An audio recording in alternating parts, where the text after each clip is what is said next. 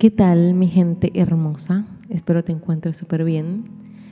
Mañana va a ser un día muy especial aquí en Panamá eh, y creo que en varios países, creo que de Latinoamérica también, se celebra el Día de la Madre.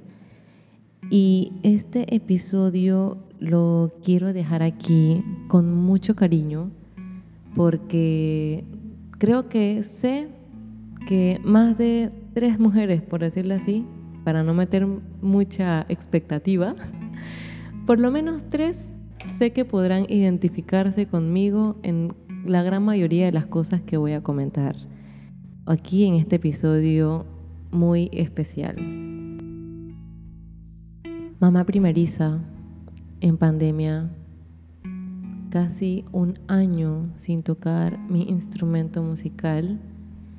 Las hormonas influyeron en todo, el temor también influye en todo. Quedé embarazada en el 2020 cuando eh, me enteré antes de que eh, cerraran, eh, pusieran la cuarentena en Panamá.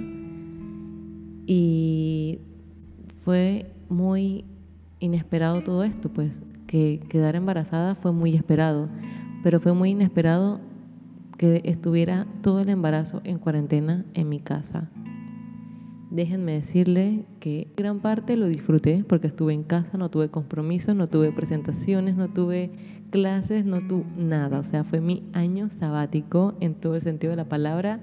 Me dediqué que en mi cuerpo se creara esta vida y simplemente dejarme llevar, escuchar la música, disfrutarla y fue muy hermoso porque a pesar de la distancia vi cómo yo recibía tanto cariño por medio de las redes sociales, de mi familia, de todo, videollamadas, y veía cómo estaba yo tan cerca de todo el mundo y a la vez tan lejos. Y todavía no sabía lo que venía.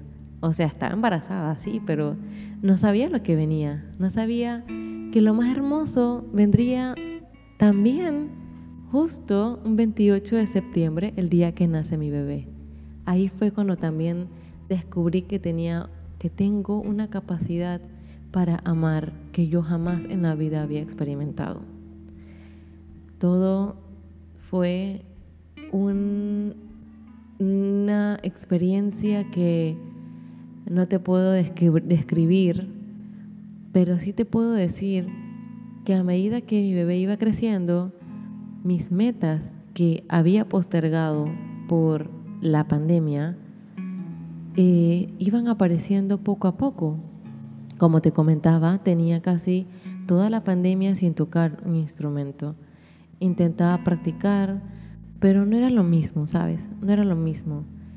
Y al nacer mi bebé, me llené como de una energía, de una motivación, más que de energía. Energía quizás la tenía que él me la daba todo el tiempo. Claro, uno se cansa y todo, pero si tienes una energía, tienes una energía que tienes que descubrirla.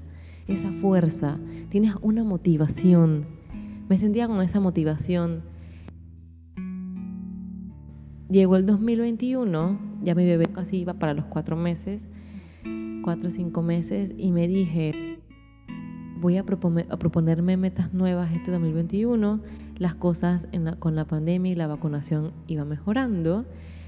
Y gracias a Dios nosotros nos pusimos la vacuna en febrero, así que las cosas iban mejorando poquito a poco. Ya se iba suavizando un poquito lo de la cuarentena, ya la gente podía salir un poco más. Y cuando comencé a ver esto me dije, pero es que yo no me puedo quedar con esta cuarentena mental de no practicar más mi, mi instrumento. O sea, ¿qué ejemplo le voy a dar a mi hijo si yo no cumplo mis metas? Me dije. Así que me metí en un par de cursos que quise complementarlos con la música. Lo quería hacer antes, pero viendo mi realidad, estudiando una carrera universitaria y todas las cosas que hacía, eh, no tenía el tiempo para eso. Preferí ser realista y terminar las primeras metas y a medida que las iba cumpliendo, avanzar con otras, cosa que es lo que estamos, estoy haciendo este año. Pero sabes una cosa, me desanimé. Comencé a estudiar el curso que comenté este año. todo iba muy bien, los meses, me desanimé. Y al mismo tiempo que me desanimé, me di cuenta que mi bebé iba creciendo. Y aún así, estando en casa con él, me daba cuenta que me estaba, no perdiendo, pero estaba, me estaba dando cuenta que podía perderme ciertas cosas de su crecimiento si me la pasaba desanimada. Y si en cierto modo me metía en estas metas que para mí en ese momento no eran tan prioritarias. Mi bebé creció, comenzó a gatear, comenzó a comer ya con, eh, alimentos sólidos y quise hacer una pausa. Con mi instrumento más o menos no hice la pausa. Todavía lo quise mantener ahí. Mi bebé fue creciendo más y más y de verdad es normal, es cierto que es más fácil cuando te das cuenta que tu bebé ya puede caminar, es más fácil las primeras etapas del bebé, pero es que todas las etapas son válidas. Y sí, yo sé que este podcast es de música, pero esta es una experiencia real de Maribí que también tiene sus realidades, que también no todo ha sido color de rosa. Y así ha sido mi primer año como mamá. Voy para mi segundo año este año como mamá. Y te puedo decir que aún así que me desanimé, me dije más adelante, pero es que yo quiero que mi hijo aprenda a cumplir sus metas. Así que retomé. Y retomé ese curso. Retomé, terminé un módulo y así vamos. Hasta el punto que estoy aquí. La meta que me propuse en enero, ahora en diciembre, ya la cumplí. Mamá, sí se puede. Tu hijo no es un obstáculo es una motivación. Con tu instrumento vas a ver, te entiendo que no tengas ese momento a solas para estudiar tu instrumento. Y no solamente el momento a solas de que tu hijo no está en el cuarto, es que de todas maneras lo escuchas. y aún así que lo escuchas, no dejas de pensar en tu hijo por si está bien o, qué está haciendo, porque no te quieres perder cada paso de él, porque no sabes si los van a cuidar tan bien como tú tranquila, que sí lo van a cuidar también como tú. Confía, confía. Confía en ti, en tu capacidad, en tu capacidad de reinventarte. Confía en tu capacidad de resiliencia, en, todo lo que tú has, te has puesto en segundo plano. Sabes qué es ponerte en segundo plano y es momento de que también aunque sean 15 minutos al día, te pongas en tu primer plano, porque tu hijo o tu hija te necesita en tu 100%. Te necesita verte feliz haciendo lo que haces. Qué lindo, qué lindo mamá, verte cada vez que estás tocando la guitarra, estás tocando el piano, estás cantando, estás tocando el saxofón, estás bailando esa pieza que tanto te gusta, estás pintando eso, estás haciendo lo que te fascina. Qué lindo verte inspirada haciendo lo que amas y compartirle esa inspiración a tus hijos. Nadie te puede decir que es imposible. Tú te vas a dar cuenta que costará un poquito de trabajo, pero que se puede hacer. Así que para ti, mamá, este episodio es muy especial, pero como a mí me gusta dejar un poquito de anécdotas en cuanto a cada episodio, todo el tema que yo haga, este es un tema muy especial porque también me he dedicado a hacer serenatas a nuestras hermosas madres pero quiero hacerlo un poquito jocoso, un poquito chistoso, ya que quiero contar muchas, varias experiencias de serenatas que van a quedar para la historia.